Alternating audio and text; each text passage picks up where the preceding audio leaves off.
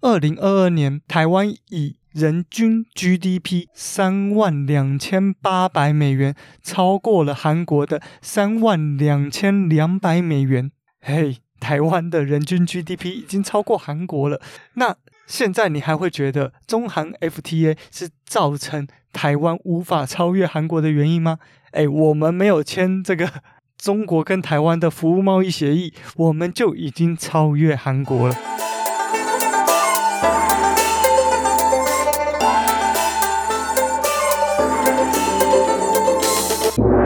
回到天下第一台，我是蒲谷鸟。天下第一台是个历史、时事、政治类型的八 K 节目，为您介绍各种世界上的第一，特别是台湾的第一。那今天呢，哈，连讲了三集的马来西亚哦，怕大家审美疲劳，我们今天来换个题目，我们来聊一下前阵子吵得沸沸扬扬的，甚至到现在还在吵的 EP 八十六，百灵果金剑 Vote White。赖香林还提油救火，Vot White 到底恐怖在哪呢？还有柯皮侯友宜要重启福茂，到底福茂该不该重启呢？黄国昌说的两岸协议监督条例又该不该通过呢？难道太阳花要前功尽弃了吗？好，一样的，每集开始之前都会先念 Apple Podcast 的五星留言。不过最近 Apple Podcast 的朋友没有留言，那我们就来看一下 Mixer Bar 上的留言。好，首先是 EP 八十五，好，上一集的留言哦。然后有位叫做新听的说，这个角度还真有既视感呐、啊。哦，没错，应该就是在讲这个。我觉得马六甲王国哦，当年的马来西亚马六甲王国一四叉叉年，哈，那个年代的处境其实跟台湾很像，都是处于这个西北边有一个强大的国家威胁着这个小国，所以呢，转而去向哦东北边另外一个更大、更大、武力更强的国家哦寻求保护。没错，预知详情，如果还没听的话，请去听 EP 八十五，就是上一集。在这边，谢谢新听的留言，呜，相信新听是非常有共鸣啊。好的，那就是今天这一集呢，有点晚发哦，实在是这个暑假档期哈、哦，身为父母的这个时间都有一点难抽出来哦。而且最近呢，我也访问了不少人，那相关的节目都会在陆续八月的时候分享给大家。可以透露的是，除了之前跟大家说的和未说人话这个大马第一名 Podcast 节目的这个访谈之外，应该说聊天了，聊天之外，还有林亮君，哦，还有瓜吉哦，这位现任和前任的台北市议员的访谈，好的聊天。也即将在后续的时间上线哦，请大家敬请期待哟。那就让我们先来进入今天的第一个主题：百灵果惊见民众党官网出现“白人至上、极右主义”的口号吧。好，我觉得有在听我们节目的长情听众，一定都对国际情势比较了解一些。当你听到一个选举的 slogan 叫 Vote White, Vote Right，你会有什么想法？哦，一开始看到 Vote White，也许还会迟疑一下，想说哦，什么投给白人？不，不太可能吧？什么年代了还会有这样的诉求？这可是严重的种族歧视啊！接着又看到 Vote Right，哇，这个吓死人呢！当右派跟白人组合在一起，你知道有多可怕吗？身为这个英语环境的使用者，应该能理解 哦，这是多么可怕的事情。简单来说，就是极右派的白人至上主义。没错，就是那么惊悚啊！那这件事情被谁发现了呢？被我们 Podcast 界的教父哦，百灵果的 Ken 发现了。于是他就透过百灵果的脸书昭告天下，基本上就是发现了一个笑料啦，就是哇，在台湾的民众党官网的宣传口号，竟然大辣辣的用英文写上“极右派民族主义白人至上”的口号啊！那当然 Ken 没有说那么明显啦，他就是单纯写说。Vote white, vote right。民众党英文官网确定要这么写，不要后悔哦。哦，说真的啊，那这个平常一般人也不会去把民众党的 官网的英文版拿出来看。那我们知道 Ken 就是从加拿大回来的，那我相信他可能也会需要跟这个国外的国际友人们哈介绍一下台湾的政治局势。于是呢，他可能就成为那个极少数的民众党英文版官网使用者。那当你英文版的官网本来就是要跟就是外国人沟通嘛，跟非中文语系的人沟通，最主要的跟外媒沟通嘛，跟外国的媒体沟通。那这个时候，这些外国人、这些外国媒体看到这个会怎样？会吓疯诶，第一时间真的会哦，什么？台湾出现了一个白人至上的政党吗？真的不夸张哦，我就看到有一个加拿大驻台湾的自由记者叫 Aaron Hale，他就在他的推特哦翻出了多年前。其实也没有很多年哦，一九六四年，也才快六十年前。当年美国就有一个政党叫 National States Rights Party，这个政党的中文叫做国家权力党。那这是一个怎样的政党呢？这就是一个白人至上的极右派政党啊！他们反对白人跟黑人通婚，甚至还反犹太人呐、啊。而 Vote Right, Vote White 就是当年这个政党的主张啊，是不是跟民众党的英文官网上的口号一模一样呢？啊，顺序不同而已。而且国家权力党还跟三 K 党有关系啊，这个三 K 党可是会对黑人施以暴力施行的恐怖组织啊。好啦，这样你就知道为什么很多人好像大惊小怪一样。这件事情是真的有点严重啊，所以苗博雅才在下面留言说：“台湾另类选择党，嘿嘿嘿，另类选择党。如果你不知道的话，它可是德国目前新兴窜起的一个新政党啊，是一个极右派主义，也让德国人很害怕。哦，纳粹主义是不是要在德国卷土重来啊？”呃，vote white，vote right，听起来就像是另类选择党会喊出的 slogan 啊。不过我猜应该不太可能那么明目张胆的喊出来啦，毕竟这个口号实在是太明显的种族歧视了。所以也有网友哈说。啊，甚至连川普，美国前总统川普都不敢喊出这样的口号啊！确实啊，就是有在关心那个二零一六年开始的美国大选的听众朋友，应该都知道，川普其实呃支持过不少有白人至上倾向的一些组织啊。但即使如此，川普也不敢喊出“白人至上”这四个字啊。更不可能喊出 “vote white, vote right”，这应该是一个有在关心美国政治的人一个基础的认知。但是呢，但是呢，我们的劳权大将啊，号称民众党唯一的良心赖香伶，我曾经非常尊敬的这个劳权斗士哦，他竟然直接点名 Donald Trump。他说：“哦，民进党有些车意说，你根本就不敢说 vote white, vote right。我想要知道这个是真的还是假的。谢谢你，不好意思，我刚刚真的是忍不住笑场啊！哇，这个赖香林怎么了？连百灵果都忍不住出来说：赖香林，你还好吗？是不是需要抱抱？怎么会写出这种奇怪的留言？好，在这边还是。”诚心的祝福赖香林女士恢复正常一点。好，那呃，在昨天的深夜啊，也就是清晨的时候，抱歉，扑姑鸟录音录太慢，已经是前天了。我朋友刚好传一个讯息给我，这个讯息是天下第一台上八卦版了。没错，本频道应该是第一次上八卦版，是为什么呢？竟然就是因为百灵果这个在脸书上调侃这个。民众党的这件事情啊，那他调侃民众党跟我有什么关系呢？好，原来这个网友呢，他是看到其他网友居然说百灵果本来就绿绿的，那他不太认同，他就用天下第一台的 EP 三十六的节目简介回应这位网友。这个简介是什么呢？好，EP 三十六的标题是百灵果海德堡性侵延上事件。台派群起围攻，谢志伟大使出面澄清回应，终致歉。那百灵果谢大使吴品瑜，下一次怎么做会更好呢？那这一节节目介绍其实就是，呃，我把这一次事件的大致哈写了出来。总之就是海德堡的台湾中心爆发了这个性侵的事件。看就有质疑哦，因为现在民进党要选举了，所以就把这个性侵案给吃案了，导致百灵果当时被 台派哦群起围攻。而为了快速的讲解这个事件的前因后果，这位网友呢就拿我那一集的这个节目简介，哇，真的是一个意外啊！没想到我是这样上了第一次的八卦版。好了，在这边是谢谢这位网友。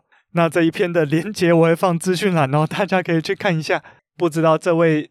贴文的网友是不是天下第一台的听众呢？哈，如果是的话，哎，欢迎私讯我一下，聊个天。不过呢，我就是嗯有点担心啦，因为那篇文章下面的留言就会让我感觉有一种百灵果其实只是民进党内的不同派系，然后有些人说这是假中立，然后侧翼彼此也会互咬啦。哎，看了有点有点有点难过啊。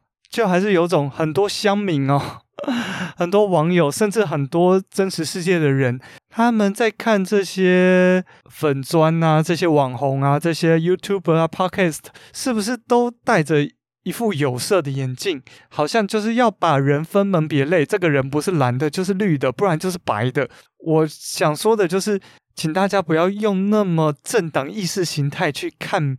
每件事情以及每个人好吗？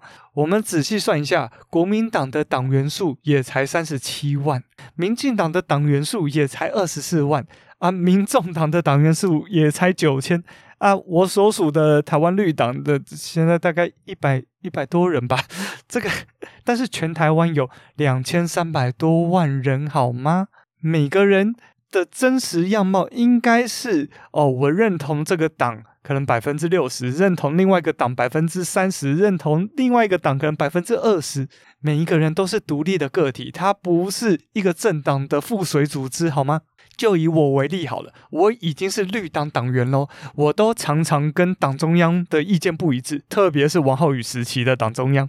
那我现在已经是中央执行委员喽，也就是我已经是党中央的一份子喽，我的意见跟。这个中执委会最后的决定也很可能不一样，毕竟绿党的决策是呃目前九位中执委的民主决定，哈、哦，投票决定。虽然说身为呃中央执行委员，我一定会服音，好、会遵循最后党中央哈、就是我们中执委会所做的决定，但不代表这就是我个人的意见呐、啊。哎，你想想看，如果就一个政党的中执委都会这样子，其实与这个政党的决策不一致的话，那各位朋友啊，你怎么会觉得，哎，这个人调侃白色的阵营，调侃蓝色的阵营，那他一定就是绿的？不一定吧，有可能他就是单纯觉得这个很好笑而已啊。我个人觉得啦，如果百灵果今天看到 “vote white, vote right” 出现在民进党的英文官网上，他一定也会出来写说 “vote white, vote right”。民进党，你英文版官网确定要这样写？一定会吧，一定会吧。在国外长大的人一定会觉得很好笑啊，因为连我都觉得很好笑。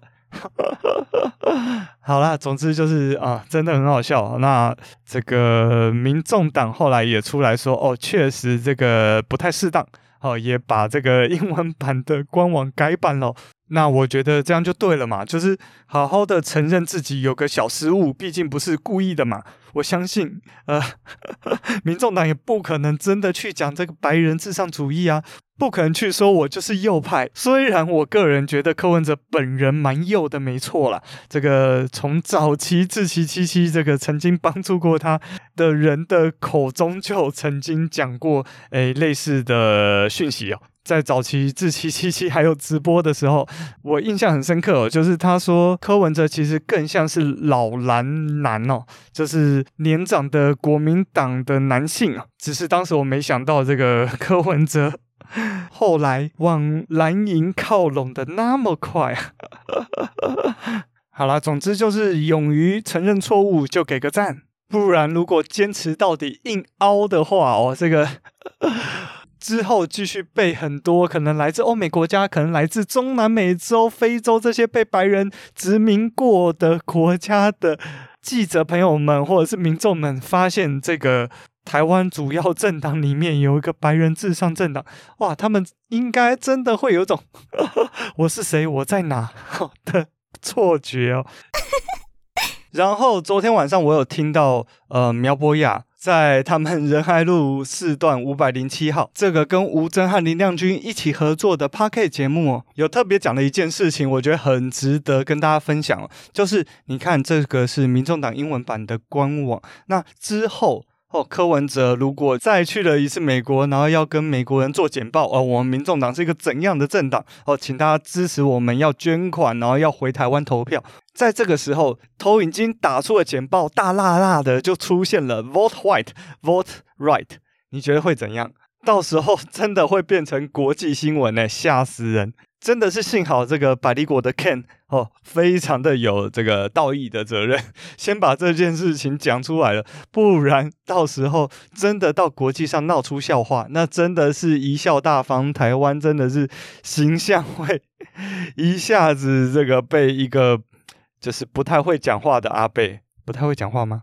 一个会乱讲话吗？好，总之就是一个时常讲错话的阿伯，诶，给搞得很令人担忧啦。好啦，以上就是百灵果惊见 Vote White 事件。那希望赖香伶女士也不要再提油救火了。哦，从上次 Me Too 事件就让我傻眼了。那也庆祝哈、哦，恭喜天下第一台竟然上了第一次的八卦版哦！虽然是以这个形式上，让我有点傻眼哈，但是总之欢迎各位听众朋友分享这个 哦，我支持的节目上了八卦版了呢。啊 对啊，我之前的集数也不错听哦，欢迎回去去听那个 EP 三十六，我讲百灵果岩上的那一集哦，我自己是觉得蛮精彩的吧。好的，那让我们进入下一段主题吧。接下来主题就是，到底福茂该不该重启呢？不知道大家听到这个服务贸易协议，会不会有种啊，今夕是何夕啊？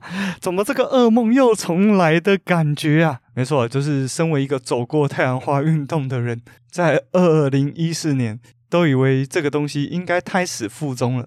结果柯文哲一句这个内部讨论哈，有这个重启服贸的选项啊，又强调这个太阳花的时期，他只有反黑箱，他没有反服贸，然后引起了一阵轩然大波之后呢，哦，又说哦，我们应该要先处理货贸哦，再来处理服贸。后来又说呢，哦，从来没有讲过要重启服贸啊。总之，这个风向非常的乱呐。哎，我实在对这个柯文哲长期拔草测风向的这些言论哦，这些事前的放风声啊，真的是搞得头很大。我觉得新政治要有新玩法的话，不是就应该摒弃这种乱放风声的文化吗？这个国民党用的还不够多吗？啊，民进党之前也会偶尔用一下啊。你说你要是新政治，为什么用的比这两个党还要勤奋？我实在是非常的不懂。好啦，那又因为这个柯文哲之前就有说过要让黄国昌当法务部长嘛，就是如果他选上总统之后，那当然。这个服务贸易协议的问题，就会让记者问到这个黄国昌先生。哈，毕竟黄国昌最近前阵子哈办了这个七一六大游行，那有很多次被堵麦的机会嘛。那黄国昌听到哦柯文哲说要重启服贸之后，他就说哦，我们应该要先立两岸协议监督条例。但是呢，这个两个乍听之下是对立面的立场哦，却又让两个人走在了一起。哈，一个人说。哦，要重启服贸哦，当然了，哦，要先立这个两岸协议监督条例哦，再处理货贸哦，再处理服贸哦，这个才是一个应该的程序。好，那另一个又说哦，当然要先立两岸协议监督条例才能重启服贸，这让这两个呃。好像是对立面立场又走到了一起啊、哦，真的是蛮蛮玄妙的了。那为什么会有这样的转变？我们这个最后再来跟大家分析一下。我们就先来从服务贸易到底是什么，来从头跟大家说起。因为我们要讨论一个题目之前，要先定义好题目，要先了解好这个题目本身的内涵。所以呢，哈、再次强调，身为一个从二零一四年太阳花运动走过来的人，我们这一集就想来。带大家看看当年为什么马政府跟一帮学者想要赶紧的切服贸，那太阳花运动为什么又要挡下来呢？以及过了九年后的今天，好，适不适合再重启服贸呢？那因为太阳花运动而诞生的两岸协议监督条例又该不该立法呢？好，那要讲清楚这个故事，还是必须要话说从头，从哪里开始讲呢？从 WTO 世界贸易组织开始讲起啊。那先讲为什么会出现 WTO，那就是大家历史课本应该有读过的一个事件，叫经济大萧条。它是一九二九到一九三三年从美国开始蔓延到欧洲的非常大的事件了。那其中呢，就以关税壁垒政策为当时一个非常重要经济大萧条的催化剂哦。当年是这样的，美国呢就是经济已经不好了，所以他为了保护美国的制造业，就把其他国家进口到美国的两万种商品提高关税到六十趴，哇，要抽六十趴的关税啊！而当时美国的主要进口国就是欧洲各国嘛，那。欧洲各国开始东西，呃，要被抽那么高的关税之后呢，它也就报复性的也提高了美国进欧洲各国的关税。这造成什么后果呢？哦，这造成美国出口在三年内减少了百分之五十的出口量，而美国国内本来需要的商品，也就是本地商做不太出来的商品，不是买不到了，就是买不起了。就因为这样，一大堆企业垮掉，美国、英国、德国的失业率一度超过百分之二十，这几乎成为德国发起第二次世界大战的主要原因。而 WTO 就是吸取了这个历史教训哦，希望透过规定各国要去降低关税，要去避免这些贸易的障碍，来达到。彼此互惠，避免未来关税壁垒可能会造成的各国经济危机哦。那 WTO 其实非常的重要，特别是对于小国来说，因为小国其实没有那个量能去跟每一个国家去签 FTA，也就是自由贸易协议。所以呢，这种囊括了世界上大部分国家的贸易组织，其实对小国是非常重要的。这是小国，特别是一些比较落后的国家进入全球贸易体系的捷径啊！再加上呢，WTO 对于低度开发国家、对于开放中国家都有特别的优待，所以 WTO 真的是蛮有理想性的组织哦。嗯，嘿，等等，我刚刚是不是讲到了 FTA？哦，没错，FTA 自由贸易协定 （Free Trade Agreement）。这是什么东西呢？好，这是指两个或两个以上的国家所签订的贸易条约，主要目的呢，就是要消除贸易壁垒，例如关税。大家可以想想看，如果两个国家彼此之间都没有关税或者是其他贸易限制之后，这两个国家是不是经济就达到了一体化？也就是在经济的层面上，这两个国家几乎是一个国家。那这样的经济一体化有什么好处呢？哦，我这边举一个例子。好，假设现在有两个国家，一个是沙漠国，一个是雨林国。哦，他们本来呢，沙漠国因为种不出来农作物，所以必须花大笔的钱跟雨林国买很贵的农作物，因为进口要关税嘛，而人没有食物活不了嘛。而雨林国呢，本身没有矿产，所以它很需要从沙漠国来进口铁啊、铝啊、铜啊、锡啊等等的矿产资料，来建设雨林国的基础建设以及工业发展哦。但是因为有这个关税嘛，所以哦，在沙漠国的人要吃饭，食物就非常非常的贵，增加了非常多的生活成本。那生活成本多，生活成本高，那势必就要够高的工资。那当一个地方经济都还没发展起来，他怎么付得出那么高的工资？于是沙漠国的经济就停滞不前。同样的，哦，雨林国也因为他们的工业发展成本很高，让他建工厂哦需要这些机械的时候，他们的成本比其他国家贵很多，一样的阻碍了经济发展。而一旦这两国现在签订了 FTA，那与邻国的农作物，例如大麦、小麦、大米、小米、香蕉、芒果等等的农产品，零关税的卖到沙漠国，让沙漠国的人可以用很便宜的价格取得食物。而沙漠国的铁、铝、铜、锡等等的矿物，零关税的卖到雨林国，让雨林国的人很便宜的就可以买到这些他们工业发展所需的原物料。那这两国的经济发展是不是就起来了？再更进一步的说，这两国是不是在经济上就视为同一国？因为他们国内买卖没有抽到关税。而且在彼此互惠下，这两国的呃外销商品的生产成本都降低了，那之后外销到世界其他国家的竞争力不就提升了吗？没错，这就是 FTA 乃至于 WTO 的重要。不过啊，接下来 But 呵呵最重要的就是这个 But，世界上其实很难找到两个完全互补的国家，例如台湾跟韩国。产业高度重叠，那台韩基本上就很难谈 FTA，因为你有的我也有，你没有的我也没有啊。那另外一件很重要的事情就是，签订 FTA 的时候，其实必定会有一些产业被牺牲掉。那以台湾为例的话，其实呢，在解严前哦，因为这个战争，好准备战争的需要，所以台湾的农业其实是一直被保护起来的。因为万一哪一天阿贡打过来，我们要想办法维持我们完全的粮食自给率嘛。所以两蒋政府时期呢，这其实是非常重要的农业保护政策。那怎么保护呢？简单说就是我们收外国农产品很高的关税。但是解严后呢，其实政府就开始降低了农产品的关税，这也导致了我们 EP 三讲过的台湾最暴力、最流血的解严后社会运动——五二零农民运动的发起原因哦。那后来加入 WTO 之后就更惨了，因为这个组织强硬的规定，你这个农产品的关税要多少以下。那再更过来呢，就是。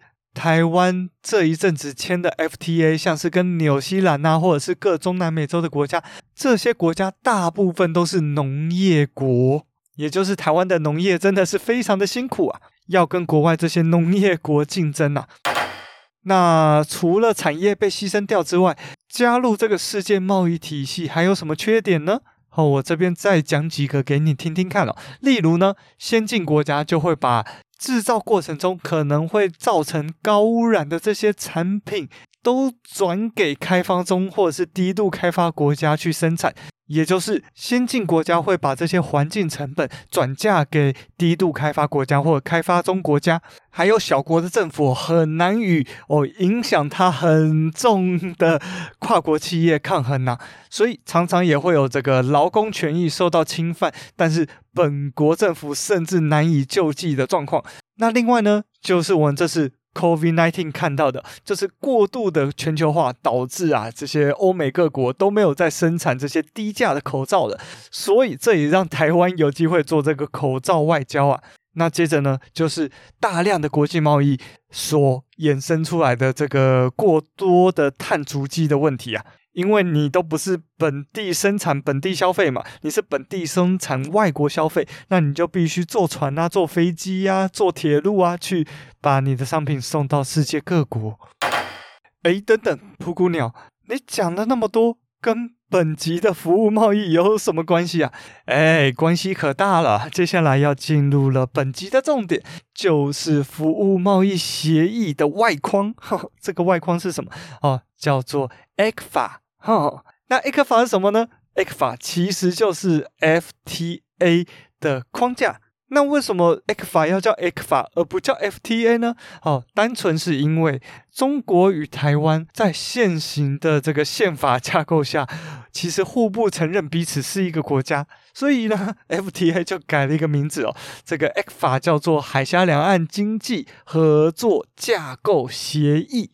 那协议就协议，为什么要有一个架构协议呢？哦，就是因为呢，二零零九年啊，刚上任的马政府，为了呢，赶快的与中国签订一个贸易协议哦，所以呢，他们做了一个突破性的 决议，就是我们不用跟其他国家一样，哦，签一个 FTA，把货贸啊、服贸啊，所有的细项都考虑完了之后，大概经过了四五六七年的谈判，最后才确定完整的细节，然后并且签订。这样太慢了。马政府呢，好，跟中国政府当时在二零一零年呢，就先签了一个框架，好，就叫 ECFA。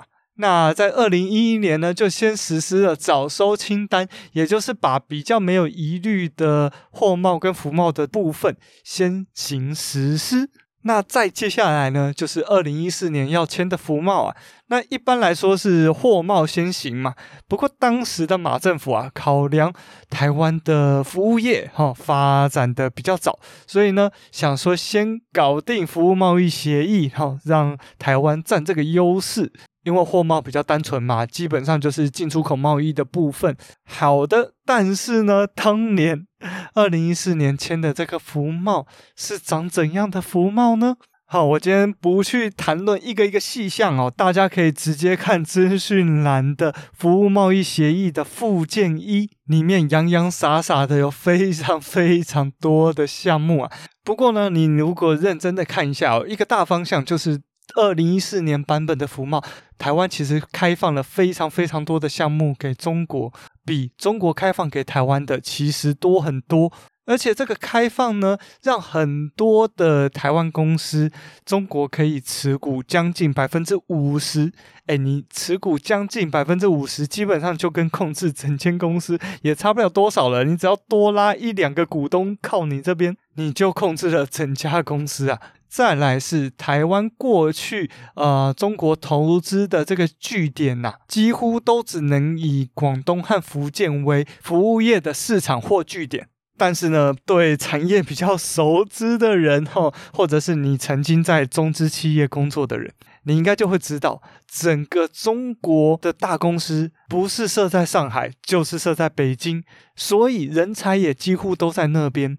而今天的一家台湾的公司，如果你是以广东或者福建为据点，你怎么有可能在中国内这个单一市场跟其他的在北京、在上海的中国大公司竞争？那最后一点呢，当然就是国安的问题啊。福茂其实开放了中国来台湾经营，呃，有严重各资外流疑虑的资讯服务。甚至跟安全非常相关的基础公共工程，像是造桥、像是铺路、像是新建隧道等等的土木工程，这些都是最直接的国安疑虑啊。我都还没谈到服贸一千，对于台湾的一大堆中小企业，像是美发业等等，会有多大的生存危机了。我个人只能说啊，当年这个服贸的版本真的是非常非常的差啊，跟一个有意图要侵占你的国家签这样的协议，实在是问题太大了。那又为什么当时有那么多的专家学者出来挺要签这个？ECFA 以及服务贸易协议呢？好，就让我们把时空真的回到二零一四年那个时候。当时呢，有许多先进国家开始非常积极的签订 FTA，而且他们找的都是与他的国家互补，也就是你生产的东西我没有，我生产的东西你没有的这样的国家来签订 FTA。而这样的 FTA，就如前面所举的沙漠国和雨林国的例子，带给他们各自的国家非常多的经济成长。而其中又以韩国最具威胁性哦，韩国跟非常多的国家签订了 FTA，而当时最最最最重要的一个 FTA 就是二零一四年已经在谈判阶段的中韩 FTA。那我刚刚有说嘛，韩国的产业和台湾的产业是高度重叠，所以韩国如果比较早进中国市场，就会抢占先机，导致就算台湾接下来进入中国市场，也会慢人家一步，也就是台湾有可能在这一轮的比赛丧失了竞争力。而当时韩国和台湾的差距是怎样呢？韩国二零一四年人均 GDP 就已经来到了美金两万九千元，而台湾多少呢？台湾在两万三千元，差了六千美金啊！而且想当年呐、啊，在二零零四年之前，好，台湾可是赢韩国的。从二零零四年被韩国反超之后，一直到二零一四年，台湾是越来越快看不到韩国的车尾灯了。那这些因素都是当年很多专家学者急着跟中国签订服贸的原因。那刚刚说的是国际情势上的状况，那还有一个我觉得也是非常重要的原因哦，就是中国当时啊，哎呀，应该算是一个非常美好的中国的时刻啊，有两个很重要的时间点哦，一个是二零零八年的北京奥运，跟二零一零年的上海世博，当时的中国很积极的想跟国外交好，现在有点难想象，但是让我们回想一下。二零零三年到二零一三年这十年的中华人民共和国主席是谁？是胡锦涛。国务院总理温家宝。在这个胡温体制下，当然的还是一样的是一个集权统治的状况。但是呢，言论自由其实比现在好得多，而且一直都是往比较开放的路在走。而且他们在外交上延续了邓小平的韬光养晦路线哦。当时的国家副主席习近平还曾经讲出过“中国永不称霸”哦，这六个字哦。外交上呢，也是比较八面玲珑，跟现在的战狼外交相比哦，当年根本就是小绵羊外交啊。而二零一三年底，习近平刚接国家主席的时候，其实依然维持这个路线。所以当时很多人都认为，接下来中国会越来越言论自由，制度上会越来越民主，政治的风气也会越来越开放。但是后来发生了什么事情呢？好。首先就是前面讲到的中韩 FTA 哦，现在都说中韩 FTA 是糖衣变毒药啊。韩国对中国从二零一八年的顺差高峰五百多亿美元，好，顺差就是赚钱啊，赚中国钱五百多亿美元，一路下降到二零二二年逆差四百多亿美元，也就是四百多亿美元反倒被中国赚走了。再讲的白话一点，就是。韩国从每年赚中国五百多亿美元，到每年赔中国四百多亿美元啊，而且很明显的应该会继续赔下去，这让韩国深陷了中韩 FTA 的泥淖哦。那为什么会发生这样的事情呢？哦，简单来说就是中国崛起了。你觉得二零一四年的腾讯跟阿里巴巴和二零二零年的腾讯跟阿里巴巴强度差多少？嘿嘿，阿里巴巴在二零二零年的香港股市市值高达六十兆人民币，六十兆哦！你看看这样的规模，而且这样的好用的这个网络购物平台，你觉得台湾的 PC Home 跟 Momo 打得过吗？PC Home 跟 Momo 光是打新加坡的中资，哦，就是虾皮，光是打虾皮就被虾皮反倒在地哦，还想打阿里巴巴？哦，是不是真的这个嗯有点不自量力？我真的跟你说，要不是中国政府真的是脑袋破洞哦，跑去搞腾讯，跑去搞阿里巴巴这两个企业，我真的是未来不可限量，真的是太强了。而且中国又有低价且高品质的商品，好，在这九年期间，中国的技术已经提升到可以制作出很高品质的产品了。而这些产品又大军压境哦，韩国的消费市场。好，刚刚讲到的是中国本身的能力啊，本身的服务品质，本身的工业水准，已经到达可以攻占韩国消费市场的能力。接下来要讲的是中国政府本身给韩国的限制，例如限韩令。好，限韩令是什么呢？好，起因于这个韩国同意让美国在韩国部署萨德反导弹系统。简单来说，就是拦截飞弹的飞弹。那当然，部署这个反导弹系统是为了对抗北韩。哈，一直在搞这个导弹试射的北韩哦。那当然的，一个反导弹系统部署在韩国，被冒犯的不止北韩呐、啊，被冒犯的也有中国啊。但是说起来也奇怪，它是一个防御系统，它不是一个攻击系统。但是中国就是这个，那那那那跟俄罗斯有点像啊，就是啊、人家在你门口放一个捕鼠器。说真的，关你什么事？你不要制造老鼠跑到人家家里去，那个捕鼠器也不会对你造成任何的伤害啊啊！但是中国啊，就是一个这个这个这个你懂我懂哈，大家都懂，是一个特别奇特的国家。总之，这个限韩令就出来了，在二零一五年的八月之后哦，至今就没有韩国艺人在中国进行大型演出，就是没有演唱会啊等等，到现在已经快八年喽。最近才有一点松动的迹象啊啊！你说，哎，不是有 FTA 哦？怎么限韩令还有用？我跟你讲，有时候这个限韩令哦，它没有白纸黑字啊，它就是一个从上往下传的一个不建筑于文字的指示哦，所以有的时候真的拿它没皮条。哎，你想想看，韩国的娱乐后来是多么的强盛呐！K-pop 全世界流行啊！原来韩国艺人到中国多赚呐，赚多少钱？哎。中国政府说限制就限制。哦，原本像《我是歌手》或者是《奔跑吧兄弟》，本来这两个节目都还要付给韩国版权费哦，后来连版权费都不付嘞，节目直接吸收完这个韩国制作经验之后，这个《我是歌手》就改名《歌手》，《奔跑吧兄弟》就改名成《奔跑吧》，哦，继续开节目，然后内容其实也差不多。哎，各位啊，这个就是中国的本质啊，所以不是签了 FTA 就不会搞你啊，这个。对其他国家也许有点适用啊，对中国这个国家真的是不太适用啊。那类似的经验，台湾感触一定是最深嘛。中国一不爽就限制台湾的凤梨、莲雾、释迦、橘子、石斑鱼、白带鱼、竹荚鱼等等等等。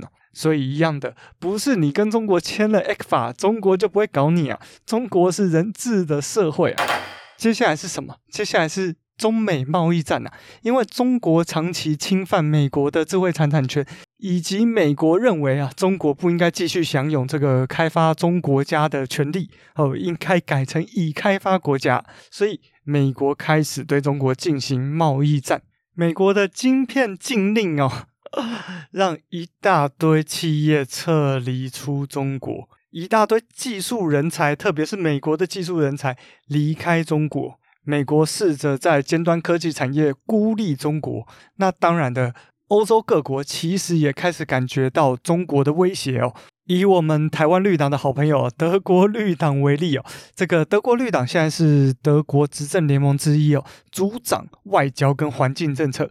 像是德国现在的副总理兼经济部长哈贝克，他在去年九月的时候就讲了，对中国的新贸易政策将降低对中国原物料、电池、半导体的依赖，并承诺对北京的贸易往来不再天真。而去年的十一月，德国绿党的党魁朗尼克达也说。德国必须拿回对中国的战略主权，并减少对中国的贸易依赖，应扩大与台湾现有的经贸往来，以支持台湾哦。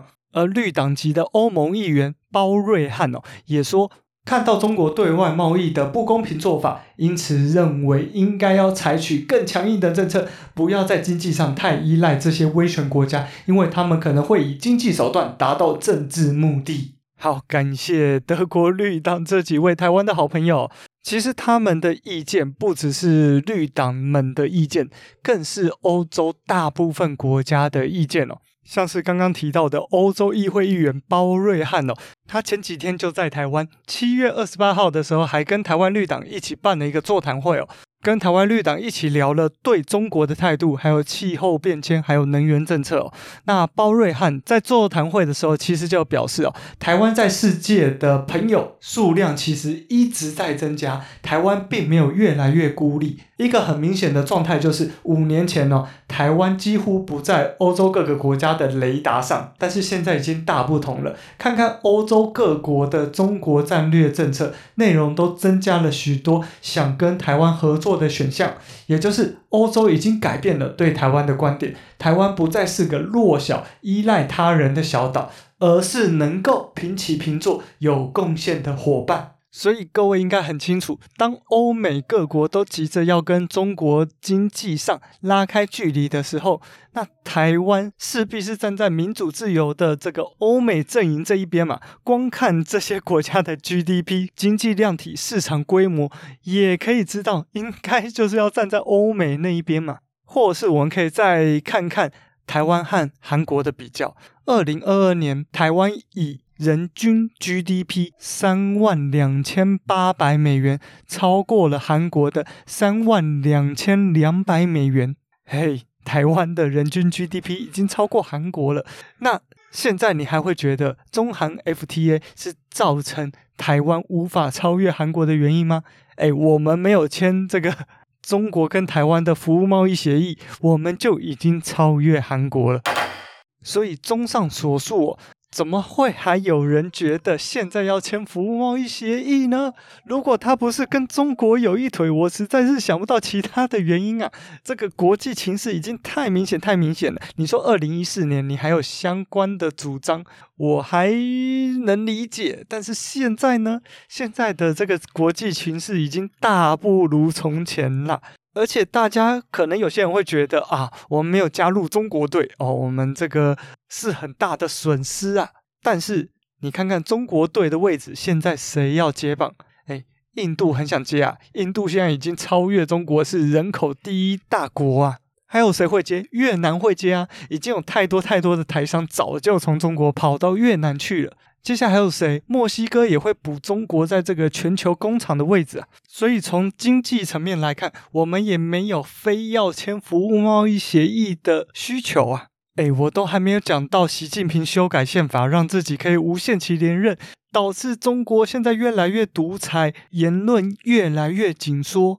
然后看看疫情期间这个不人道的封城政策，造成了多少慢性病需要救治的人因为不能出门而死亡哦。还有乌鲁木齐那栋因为门都被封死，结果失火导致人都逃不出来的可怕场景啊！你再把镜头转到香港看看，说好的香港五十年不变，结果教科书也变了，言论自由也变了。多少人因为上街游行被抓到牢里面？多少人只是半个民主初选就颠覆国家？接下来还有可能被送终，直接被移交给中国去。所以你还要跟这样的国家在经济往来上更加紧密吗？真的要好好想想啊！所以啊，所以啊，现任的外交部次长，也就是二零一四年当年主推服务贸易协议的大将李纯。最近啊，就多次的在节目上说，他现在反对服贸。诶，不是李淳变了，是中国变了。因为中国已经从当年越来越开放，变成越来越紧缩的国家，再加上中国近年来多次以商逼政的人质行为哦，实在是不宜跟这样的国家签订服务贸易协议。所以他同时也认为，针对服务贸易协议和货物贸易协议的两岸协议监督条例，此时此刻也没有立即立法的必要，因为此时此刻并没有一个要适用的对象，哈，并没有要签协议，那为何要立这个法呢？诶，我刚刚说到两岸协议监督条例了吗？嗯，没错，我现在来就是要跟大家来聊聊两岸协议监督条例该不该签呢？聊到两岸协议监督条例，势必要先聊一个人，这个人叫黄国昌。哎呀，不知道大家第一次认识黄国昌是什么时候？那我第一次知道这个人是在二零一二年的反媒体垄断啊，他当时哦就是反媒体垄断的大将嘛。那他当时反对的其实就是旺旺集团。那旺旺集团因为已经买下了中天、中视跟中国时报，接下来呢，他要。并购中加有线电视系统，那就是第四台系统。那因为旺旺极大部分的营收都是来自中国市场，再加上哦蔡衍明多次亲中共的言论，也就是讲出六四当年没有死那么多人，还有支持一国两制等等的言论哦。说真的，真的是非常的可怕。所以当年哦，中研院的法律所副研究员黄国昌就在二零一二年的七月二十六号，号召大家哦到 NCC 去抗议这一起并购案哦。当时还引发了这个走路工的争议哦，就是有人来发钱给这些前来抗议的人哦。那这个事件呢，就被中天啊、中视、中国时报哦轮番上阵的批评黄国昌哦，你聘走路工哦，聘人来抗议啊。但是呢，哈，到底有没有证据说这些人跟黄国昌有关系哦？因为他们人出现的时间都不一样，所以我个人觉得更像是旺旺集团哦，旺中集团为了栽赃黄国昌所安排的人马。那所以后来哦。旺中集团还发声明跟黄国昌道歉哦，就是无法证明这个后来出现的走路工跟前面来抗议的黄国昌有关系。不过也因为这一起走路工事件哦，让后来的九零一反媒体垄断大游行有更多的人出来哦。还记得当年他们喊的口号是什么吗？反对媒体垄断，拒绝中国黑手，捍卫新闻自由。我在某某某地守护台湾。当时蔚为风潮啊，所以我个人相信哦，当时那么担心红色资金进入台湾媒体的黄国昌，不可能不知道，当红色资金渗透到台湾各个产业之后，会有多可怕。所以你说，二零一三年，也就是太阳花学运之前就开始反对福茂的黄国昌，他当时是反黑箱还是反福茂呢？我个人相信它也是反服务贸易本身了，只是呢，它毕竟是法学专业，所以用法学专业的方式来挡这个服贸，所以当然就是透过这个立法、立监督条例来增加许多方方面面的程序，来让这个服务贸易非常不好过。例如，在开始跟对岸协商之前呢，应该要公布啊、呃、计划。还有公布草案，并且透过公听会啊、听证会啊，广纳民意，让各行各业的民间代表参与。说真的啊，谈判专家不可能知道每一行每一业的各个 mega，，你还是要有 真正从事这个行业的人来跟你们讲，跟这些专家代表讲他们的隐忧，他们担心的是什么，并且在签订之后要有完整的影响评估报告。并且根据这个影响评估报告，最后在立法院逐步的审查，这应该才是一个合格的两岸协议监督条例哦。那这样的条例现在在哪呢？哦，现在就躺在立法院里面哦。时代力量在这个上一届曾经提出过一次，那这一届哦卷土重来，在立法院第十届的第一会期，哦，就是这一届的第一个会期，他们就提出来了《我国与中华人民共和国缔结协议处理条例草案》哦。那接下来九月即将开始第八个会期，也就是本届最后一个会期。接下来就要改选了嘛，所以呢，如果这个会期再不审哦，就没机会了。因为届期不连续的原则哦，就是你上一届旧的立法委员留下来的东西，不应该由新一届的立法委员来承接嘛。嘿，所以有个届期不连续的原则，也就是第八会期再不过的话，哈，又要重来一次。不过，呃，也没差太多啦，因为时代力量这个版本应该也没进委员会啊。那当然，这个版本有一些算是问题吗？就是有很多呃所谓“两国论”的字眼啦，因为毕竟呃，虽然在政治上我们。中华民国跟中华人民共和国当然是不同的两个国家，但是在宪法的架构下，哈，这个毕竟法律是宪法之下嘛，所以你法律要立的呃符合宪法，不然就会违宪，违宪就没有用。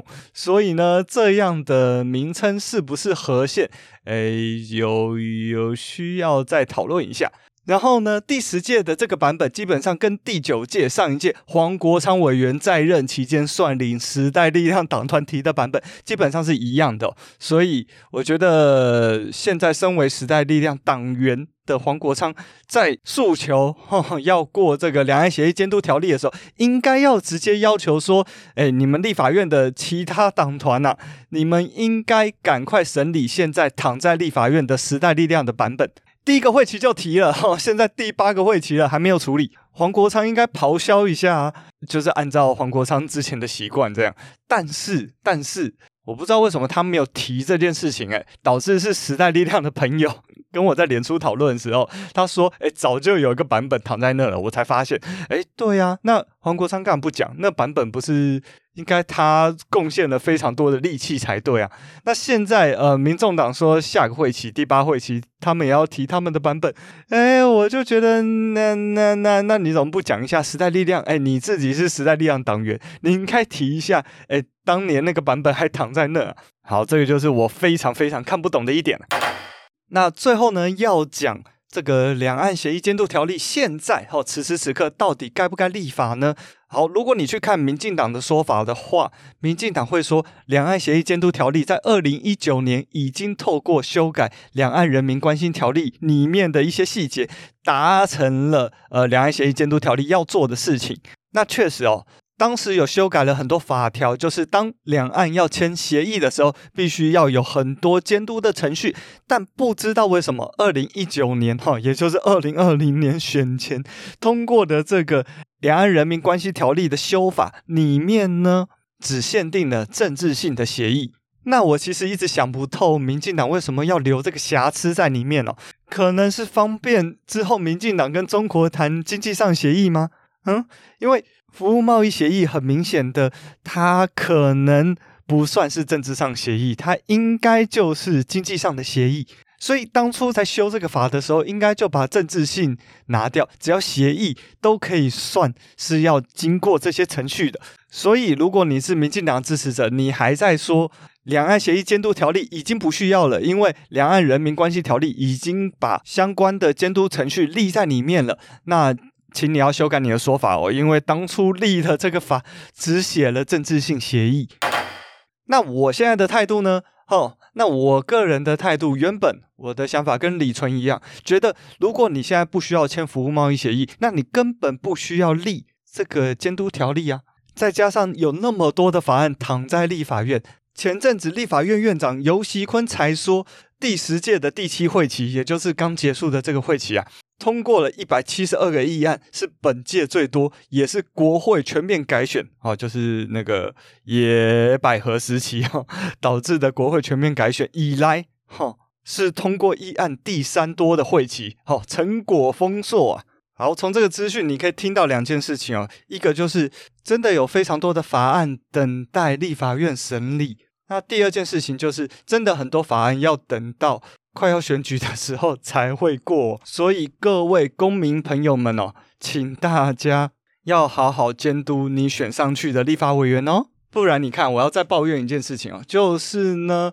七月十四号，我所属的台湾绿党才大动作开了记者会，说明现在行政院提出的版本有哪些缺失，像是十五人啊、五人以下的小型企业根本无法排除这个雇主兼法官的状况。那还有像非典型劳动环境，例如就是因为要拍戏才组起来的这样的剧组，其实也无法适用现在行政院提出的修法版本。然后呢，我们就带着我们的修法版本。到立法院去请愿，哈，请愿是每个公民拥有的权益。好，但是请愿有用吗？哈，立法院在那边说这个案子排不进去，因为立法院有太多的案子。但是呢，我们提的这个性平三法修法的内容跟。立法院里面正在审理的性平三法修法的内容有高度相关啊，应该要排在一起审才对。所以说真的啊，很多时候就是真的不想排而已啊。好啦，总之就是我想强调的是，你看前阵子过了矿业法，后来过了环境部组织法，前阵子过了农业部组织法，真的有非常多的案子在立法院哦。所以我原来的态度确实是觉得，哎，两岸协议监督条例这个法真的不急啦。而且现在何必要推进这个两岸可能去谈服贸的环境呢？但是呢，哦，但是呢，我最近改变立场了，因为根据最新的 TVBS 民调，七月二十八号热腾腾的民调，赖清德的支持度是百分之三十三，柯文哲百分之三十二，侯友宜二十五。嘿，各位没听错，柯文哲只输赖清德一趴而已。而且跟侯友谊有拉开很大的距离，这代表什么？这代表柯文哲非常可能会当选了。因为民调如果继续是这样的差距，侯友谊一定会被弃保，就跟在新竹市发生的事情一样。当初高虹安就是因为国民党在最后操作弃保，让高虹安选上。那这次一定会如法炮制啊！而且接下来郭台铭一定会紧紧黏着柯文哲哦。所以呢，因此我改变我的态度，因为万一哦柯文哲这样不按牌理出牌的人哦，突然真的上任总统之后，来给你一个迫不及防的服务贸易协议。那此时又还没立监督条例的话，哎呀，这个是吓死人呐！所以我觉得应该趁哈，至少这一届民进党还是过半哦，你可以赶快立一个柯文哲接下来当选后很难要推服贸的两岸协议监督条例啊！嘿，对，没错，大家有没有觉得很害怕？我个人是很害怕了。好，总之这就是我的看法。好的，谢谢各位听众朋友。不小心录了很久了，那原本这一集只是要聊服贸哦，只是后来又传出这个 Vote White Vote Right 事件哦，让我紧急插入相关的内容，所以也抱歉哦，这个暑假档期哦，这个。状况比较不稳定啊，我会尽量的制作好听的节目哦，优质的节目给大家。好，那今天节目就这样。如果喜欢我们的节目，请上 Apple Podcast 给我五星评价。每一集的开头，我都会念一则五星评价的留言哦，拜托拜托，大家赶快来留言，不然天下第一台的历史类排名又要往下掉了。那不论你是在哪个平台收听到我们的节目，都请你按下订阅键的按钮，这样才不会错过我们的节目。那天下第一台有的时候也会有夜配，然后有的时候有很多国际相关讯息，或者是我对台湾政治的一些观察，都欢迎你在我的脸书、脸书社团、IG，诶，还有我新开的赖社群哦。哦，最后还是忍不住开赖社群了。想说，我每次的节目内容其实都蛮有讨论度的嘛。那透过赖这样的即时讨论，也许哦会让大家可以更深度的好讨论相关的议题。所以我终于开了赖社群了，欢迎大家加入，连结都在资讯栏哦。好，拜托哦，脸书、IG、脸书社团跟 LINE 社群都加起来，当然你就可以挑你习惯用的加入了。